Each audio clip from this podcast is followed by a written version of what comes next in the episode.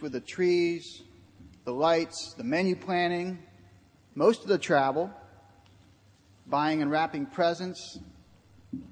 Many of you will go home open your gifts after church today, unless you have young children who insisted on opening the gifts before 7 a.m. However, we get too distracted with the rituals of Christmas Day, the presents and the food. We forget what we're really celebrating. We miss the gifts that we have been given. Today we celebrate the incarnation. God breaks into the world taking human form, beginning the saving action for humanity that will culminate in the death and resurrection of Christ. God reaches out to humanity out of love in order to bring humanity back to God.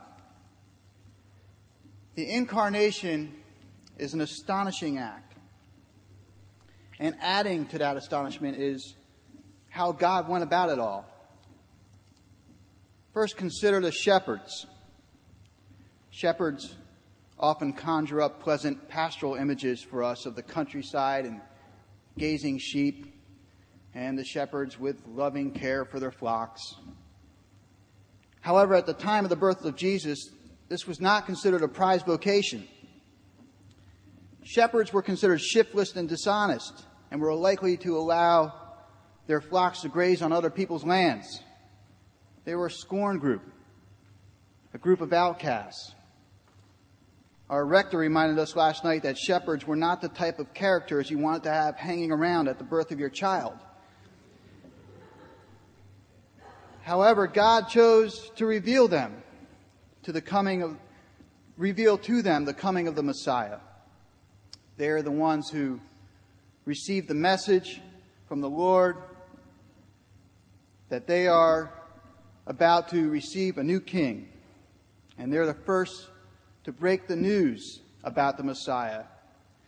They're the first, not the social elite, the outcasts, the shepherds. And next we have Mary. Earlier in the story, she receives a revelation from the angel Gabriel about God's intention to make her the mother of the Son of God. She's young, she does not hold a position of authority and is not wealthy. Mary, because of her status, or rather her lack of really any important status, might seem like an unlikely candidate to be the bearer of God.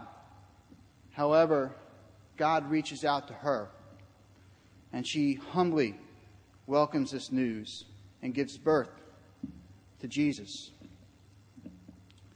And next we have Jesus, God incarnate, who was born into our world in a humble setting. Consider what we believe about God. God is our creator, the one who took a formless void and out of that brought our world into existence. God is the one who gives life. God the Almighty, who intervened on behalf of God's people, bringing them out of bondage in Egypt. Now, God is born in human form, an infant, reliant on the care of human beings in order to live. It might be reasonable for one to assume that the Almighty Creator would have broken into the world into a, in a different way. However, God chooses to reveal God's self first as an infant, born in a humble setting, born with a great capacity to love God and man comes into the world dependent on human beings to be nurtured, sustained, and raised into one who would go on to do the work of the Father.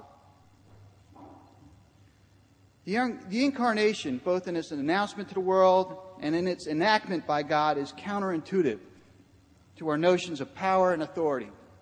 We generally idealize people with a pedigree, a position of authority or wealth, and we overlook those who are on the margins.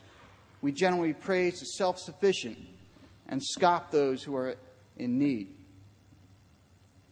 Yet God chose to work through the outcasts and the marginalized and the lowly in status. And this is good news for us.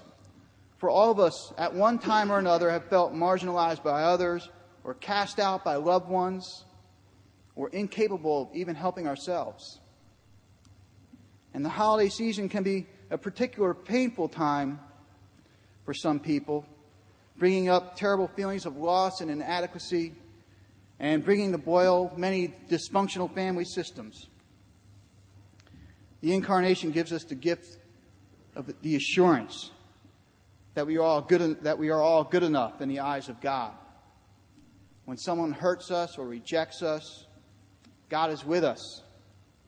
Though we might not think of ourselves as worthy, God breaks through to us and those who seem least likely to experience God's grace. On the flip side of that, many of us, if not all, have at one time or another hurt someone, or cast out someone, or undermined a friend or a loved one, or refused to help somebody in need. And we are reminded by the birth narratives, and indeed the entire life and ministry of Jesus, that we are called to be something greater than we are currently.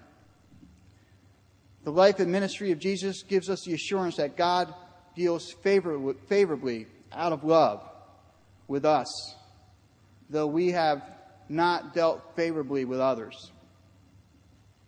We have been given the gift of God's presence on earth, showing us how to break the cycle of hurt and pain and how to live fully in God, and in doing so, become more human and more free with a greater capacity for love. Lastly, we are given the gift of opportunity. The birth of Christ points out the need for human participation in the divine action. God chose to enter the world as one dependent on others. Human participation was necessary to, in, to, to begin his plan, and that human participation is still necessary today. Mary was active as the God bearer the shepherds participated in spreading the word about the Christ child. Mary and Joseph would have to raise the child who would do the will of the Father. And we continue this process today. Jesus promised to send us a Spirit. And as we receive that Spirit, that light, we continue to nurture and raise it in ourselves so that we can continue to do the work of Christ in the world.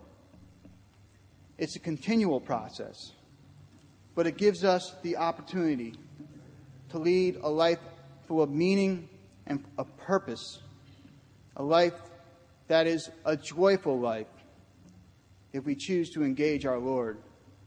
It is a wonderful gift to all of us. Christmas is a wonderful time, but it's filled with distraction. However, we pay attention if we ponder these things which have been made known to us in our worship today and our reflective time during the season, we see that the incarnation points us to God in Christ, who loves the world and loves humanity and showers us with many gifts of grace.